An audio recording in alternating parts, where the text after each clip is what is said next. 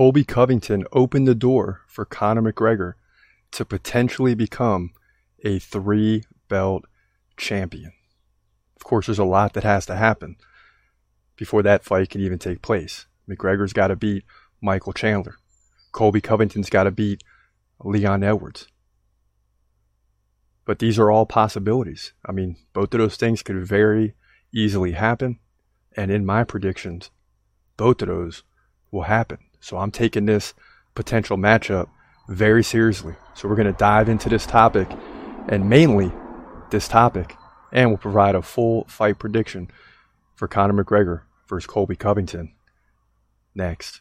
Broadcasting live from an undisclosed location. This is the community MMA with your host, Chris Cross.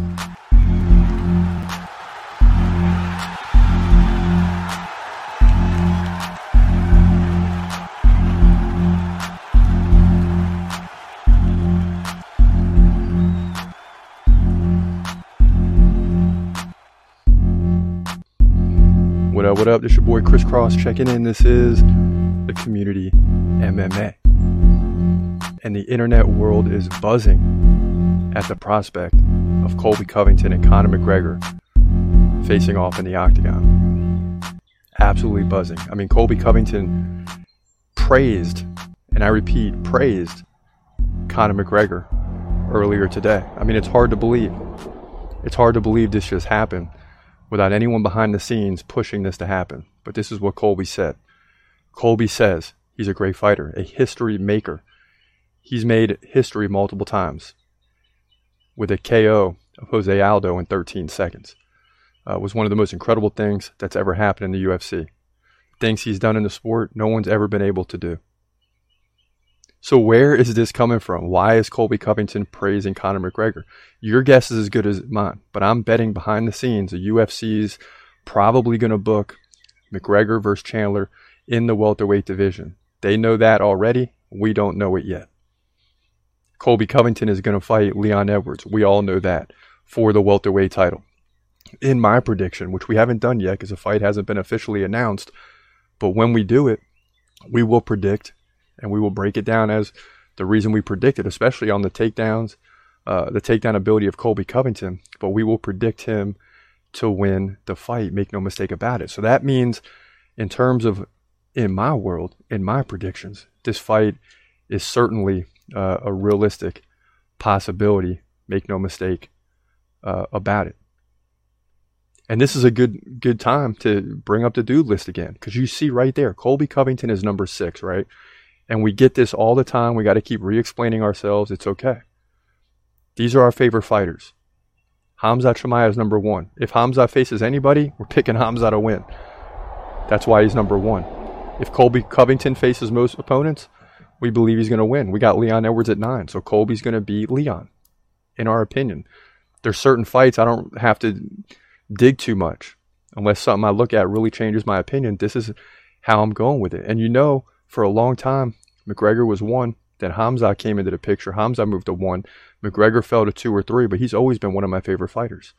I'd love to see him get it going again if he can focus. Now he's talking about the bare knuckle thing. You know, he's losing focus again. But if he stays focused, like he did against Cerrone, and this time after he wins, or next time when he fights and wins quickly, or puts on a good showing, and the UFC can get him back in the octagon in three to five months, McGregor will surge once again. That's what I believe. They did him wrong the last time when they made him wait over a year. He beat Cerrone on like in January and then didn't get the fight until all the way to the next January. And you saw on McGregor Forever on Netflix that he was ready to fight immediately. He only fought for 40 seconds. He's amped up. He's jumping on top of the octagon. McGregor is back and then no fight forever. That would of course, there's a, a, lot of things going on at that time. The UFC shut down for a month or two, but they were the first sport back. You know what I'm talking about. They were setting up fights, but because of the logjam and really no one for McGregor to fight, and, and the lightweight division was shaken out with Charles Oliveira winning the belt, the interim belt, and then he defended it successfully multiple times. Now Islam is the champ.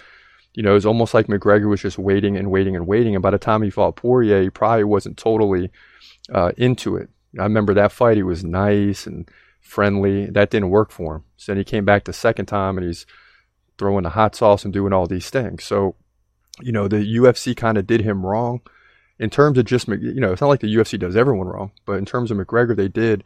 That's your superstar. He fought for 40 seconds. He wants to get back in the octagon. We don't need to wait for a title shot. Get him back in there and keep him hungry. Uh, feed him. You got to feed the lion. And the UFC didn't do that. So he took the L to Poirier and, and really didn't seem like he was totally focused uh, for that fight. Even on the behind the scenes, you could when you watch McGregor Forever on Netflix, you see like okay, he's not. It wasn't at his best. In the second fight, he was, and who knows how that fight would have went uh, if it went on because McGregor didn't look bad in that first round. You know, he worked on a lot of things with the leg kicks and checking the leg kicks, and he was looking good. You know, he he caught a beat down at a point in the round, then he fired back. He even stunned Dustin Poirier a few times in that first round. And then we all know what happened. He stepped back on that leg, and he's been out for a year and a half, two years now. So that that's how the story goes, right? But if everything comes to fruition and we get a Colby Covington versus Conor McGregor fight, that would be bananas because that means McGregor don't have to run the gauntlet.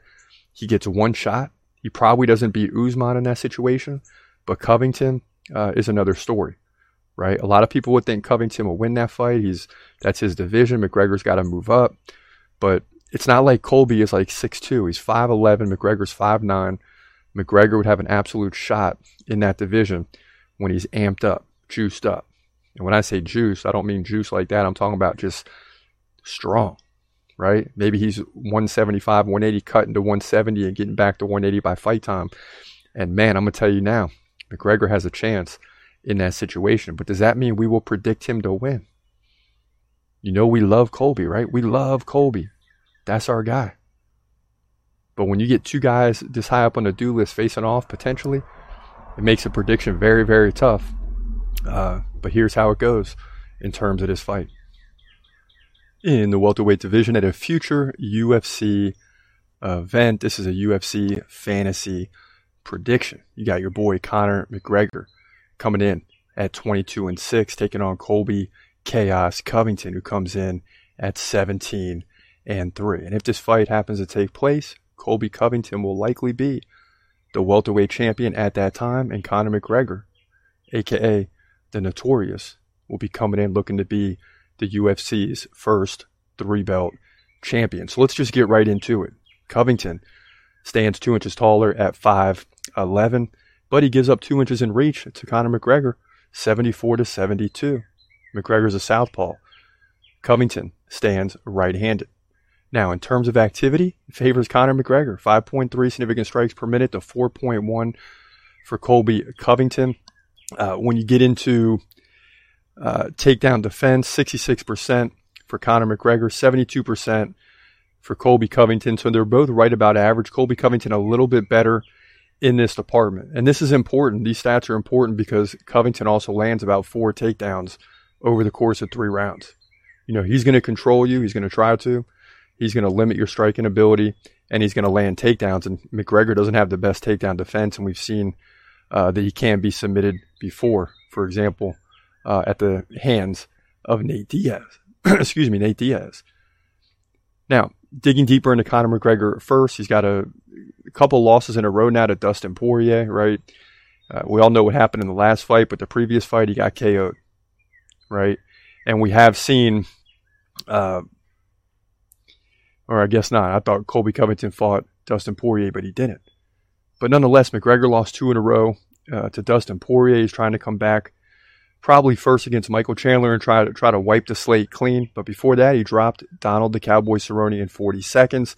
And had he fought right after that and not had to wait over a year to fight again, he may not have suffered the loss uh, to Dustin Poirier. But who knows? We didn't get to see that. He had to wait a year and five days, roughly 370 days, after a 40 second fight against Cowboy Cerrone. That was tough on him for sure.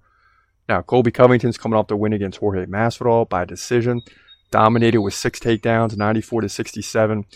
Um, in terms of significant strikes, he lost to Kamaru Usman twice. He beat Tyron Woodley in between uh, the two Usman fights. Now, if you really think about it, Colby Covington has held on to some of the top spots in the division for a long time. He's either been one or two, and he's only had uh, two fights since September 19th, 2020. So he's barely in the octagon. And that's a problem, right? Because the worst thing for Conor McGregor would be a guy that's very active because he's not too active. You're facing a guy like Colby Covington who's not active either. It kind of levels the playing field. This fight completely comes down to whether Conor McGregor can defend the takedowns and whether the size difference will matter. You know, Colby Covington is going to be taller. He's going to attempt to pin McGregor against the fence. He's going to try to land takedowns. He's going to lay on top. He's going to try to get submissions. He's just going to control the heck out of McGregor. So McGregor's got to defend the takedowns, and you still got the X factor uh, of McGregor's ability uh, to land a KO punch at any time. And guess what? I'm willing to bank on the fact that Conor McGregor does, in fact, land that KO punch on Colby Covington, who will get sloppy at some point in this fight, and that's rare for him. But you know, you put McGregor in a situation where he could be a potential three belt champion. If things go in the direction of McGregor winning uh, over Chandler and Colby Covington winning over Leon Edwards, you put McGregor in that situation. He's got to win just one fight, not go through the gauntlet. I say McGregor wins this fight, man, and holds up the third belt the first time ever for any UFC fighter. So, in my opinion, McGregor wins this fight. Uh, you know, it won't be pretty, but he'll find a way to win, likely on significant strikes and a TKO or KO at some point in this fight. Watch those leg kicks. He'll move to 23 and 6, maybe 24 and 6 with the win over Michael Chandler at this point in time. Uh, Colby Covington falls to 17 and 4 here in the welterweight division in a future UFC event. Yeah, buddy, we got Conor McGregor winning the fight. I mean, would you think it'd be any other way? I know since we've been doing the podcast, McGregor hasn't been a big topic of discussion because he's the one that got me into the UFC 2014 to 2016, made me a fan. And then by 2017, 2018, we start the podcast. We don't know what we're doing. Now we got it together. We got a routine. We got the flow, predictions, reactions, UFC news and topics, all that stuff. So it feels good to be able to talk about McGregor in a positive light. And if he can get this, if he ever gets the opportunity to win a third belt, I think he wins the fight at all costs. 100%. He's only going to get one opportunity, and he may never get that opportunity, but if he does, he's winning. Now, let's shift gears. Stay on McGregor, but let's shift gears to The Ultimate Fighter season 31. I know you saw episode one the other night. This is the first show since we've been back, so we want to uh, get into it. But I can tell you right now, Team McGregor does not look good, man. He's got the prospects in both divisions, the lightweight and bantamweight. And if you don't know how this goes, they, they pick the prospects or the veterans. And Team Chandler's got the veterans in both divisions. And it, it it's not going to be fair, uh, to say the least. So before we look at the future schedule, let's get into what happened uh, just two nights ago um, in the very first fight at the Ultimate Fighter. You got Trevor Wells, the prospect for Team McGregor, taking on Roosevelt Roberts, the veteran for Team Chandler. First fight on tap here at the Ultimate Fighter 31. A lot more to come. We're just getting this first fight. We'll break it all down later, but it's a lightweight division fight. Jennerman versus Roberts. Jennerman for McGregor, Roberts for Chandler. You got Prospect and Jennerman versus uh, Roberts, the veteran. Oh, and a big right already by Roberts. And a left. Oh, and here comes Roberts already with an elbow. And Jennerman's down. And he covers up, and that is it. What? Roosevelt Roberts with the big finish, and McGregor can't beat it. Or can't believe it. Eight, probably eight or nine seconds. We'll get the official time later. And Jennerman can't believe it. He can't believe it. And Robert's on top of the octagon now talking to Dana White. Says, all right, he's got two more to go, right? He'll be the first guy in the semifinals. Yeah, so this might be the way it goes for Team McGregor throughout. I mean, he's got prospects up and down. He's got one or two guys that could make a run, that could keep him in it, but he might lose six or seven out of the first eight fights. I'm just going to be honest with you. And this is kind of how it looks for McGregor versus Chandler. You know, Nate Jennerman got the line through him. He went down. He's the lightweight number two ranked guy for McGregor. Lost to Roberts, number three for Chandler. But that's what you get in prospect versus veterans. And I said Trevor Wells. It was actually Nate Jennerman, excuse me, had that fight. Trevor Wells will fight Timur Valiev next. That's going to be an interesting fight, but Timur is ridiculous. Then you go down the list. You don't see any. These are all prospects for McGregor. I mean, the one guy I do like is Mando Gutierrez against Cody Gibson. That might be a win for Team McGregor. Up and down the board, though, I don't see any other guys that are going to beat the likes of uh, Kurt Holobaugh, Hunter Azure, Uh, you know, I mean, Cody, even, even, uh, well, let's get back to Kurt Holobaugh. He stared down Lee Hammond, and Hammond didn't even want to look at him, and that's the number one guy for McGregor in the lightweight. But Timur Valiev, he's winning. Hunter Azure's winning. Kurt Holobaugh is probably going to win. Brad Katona is probably going to win. Austin Hubbard is definitely going to win. This is trouble for Team McGregor. When he won that coin flip, he should have took the uh, veterans first. You know, when you get your choice in a situation, you got to take the veterans because it's not like you're getting six months to work with these guys to give them a chance. You're getting like a week, and we don't even really know the time frame. But evidently, tough. The Ultimate Fighter 31 was filmed in like four to six weeks. It wasn't that long. So that tells me that uh, T. McGregor is in serious trouble uh, in this situation for sure. It, it, does not look good for Team McGregor, and I don't like it. Uh, the new format with the prospects and the veterans. You know, just give us six, just give us eight fighters in both divisions that are somewhat evenly matched. Don't give us a Timur Valiev and a Hunter Azure, and all these guys are going to be way better than prospects. It's just not. It's just not right, man. It's not a fair situation. But McGregor had his choice and he chose wrong. That's the bottom line. As we jump into the Q&A, you got Declan Colgan saying, good man, Chris. I just think it's going to be fun. A lot of talk about uh, Conor cutting guys from the show. To be honest, I smelled a ray uh, when I heard it was only four weeks of shooting. Hmm. Yeah, so maybe, I mean, I'm going to take Declan's word for it. It's four weeks. That's not very long. That means it's going to be a very quick, you know, now the show will drag out for three months, two months, but the actual live uh, recording didn't take long at all because it's probably uh, a washout in terms of uh, Team Chandler just dominating. And then at that point, you know, McGregor's going to fade off a little bit on the show if that happens. Hopefully, he can keep one or two guys in it long enough to keep him in the show, right? Justin Gonzalez says Dana is a narcissist to the core. He uses a small, he uses small examples to try and set the narrative. That is why he posted that article about Chimaev unfollowing him. Yeah, I mean, and this the whole topic with Hamza is just ridiculous, man. Not having a fight. Kenneth Bruner says Hamza has put on new training videos on his channel. He looks better than ever. We just need a fight announced at 185 or higher. Yeah, it doesn't matter, right? If it's 185 or light heavyweight at 205. I mean, it really doesn't matter. We just need a fight booked ASAP. I mean, number one on the dude list, man. We can't get this guy can't get a fight. My favorite fighter cannot get a fight.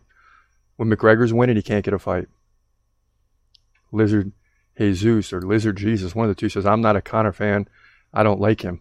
But all I can say is one or even two good guys is all Conor needs. Conor definitely has the skills to train good fighters.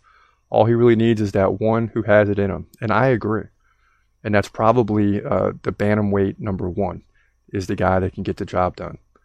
RJ says Dricus and I grew up in the neighboring towns. It's the type of place where you learn how to fight, whether you want to or not. That's why I'm picking him. Yeah, I mean, listen, Dricus is going to have a shot in that fight. That's why we predicted him. And Colby Chavez is back with the predictions. I love this. I wish more of you guys would do this. Give me something to match up with. He's got Al Albazi winning. So do we. Caceres. So do we. Jim Miller. So do we. And he's got Elliott and Silva winning. Jamie Mullarkey getting the decision. Abubakar Nurmagomedov winning by decision. Castaneda, Arlovsky. I like the Arlovsky pick. So it looks like maybe not in the early fights because I'm not done with those yet, but it looks like most of the ones up there I agree with. So this will be a week where uh, me and Colby Chavez agree. You know, he's had one good week and I had an off week, and then he, I had a great week and he had an off week. So that's kind of how the predictions go, and that's why it's fun. Gives me something uh, to compare. So that's the way the comments section is looking. You got a lot of talk about Hamza. Conor McGregor's name is picking up right now with the Ultimate Fighter in full force, and we'll get him and uh, Chandler duking it out at some point. Hopefully, Colby Covington wins and McGregor wins, and then we got something real to talk about. You know that that will be the best case scenario. Make no mistake about it. So we hope that's the way uh, that this thing falls. But for now, we got to wrap up the show. This your boy Chris Cross. Hope you have a great day. God bless. Peace.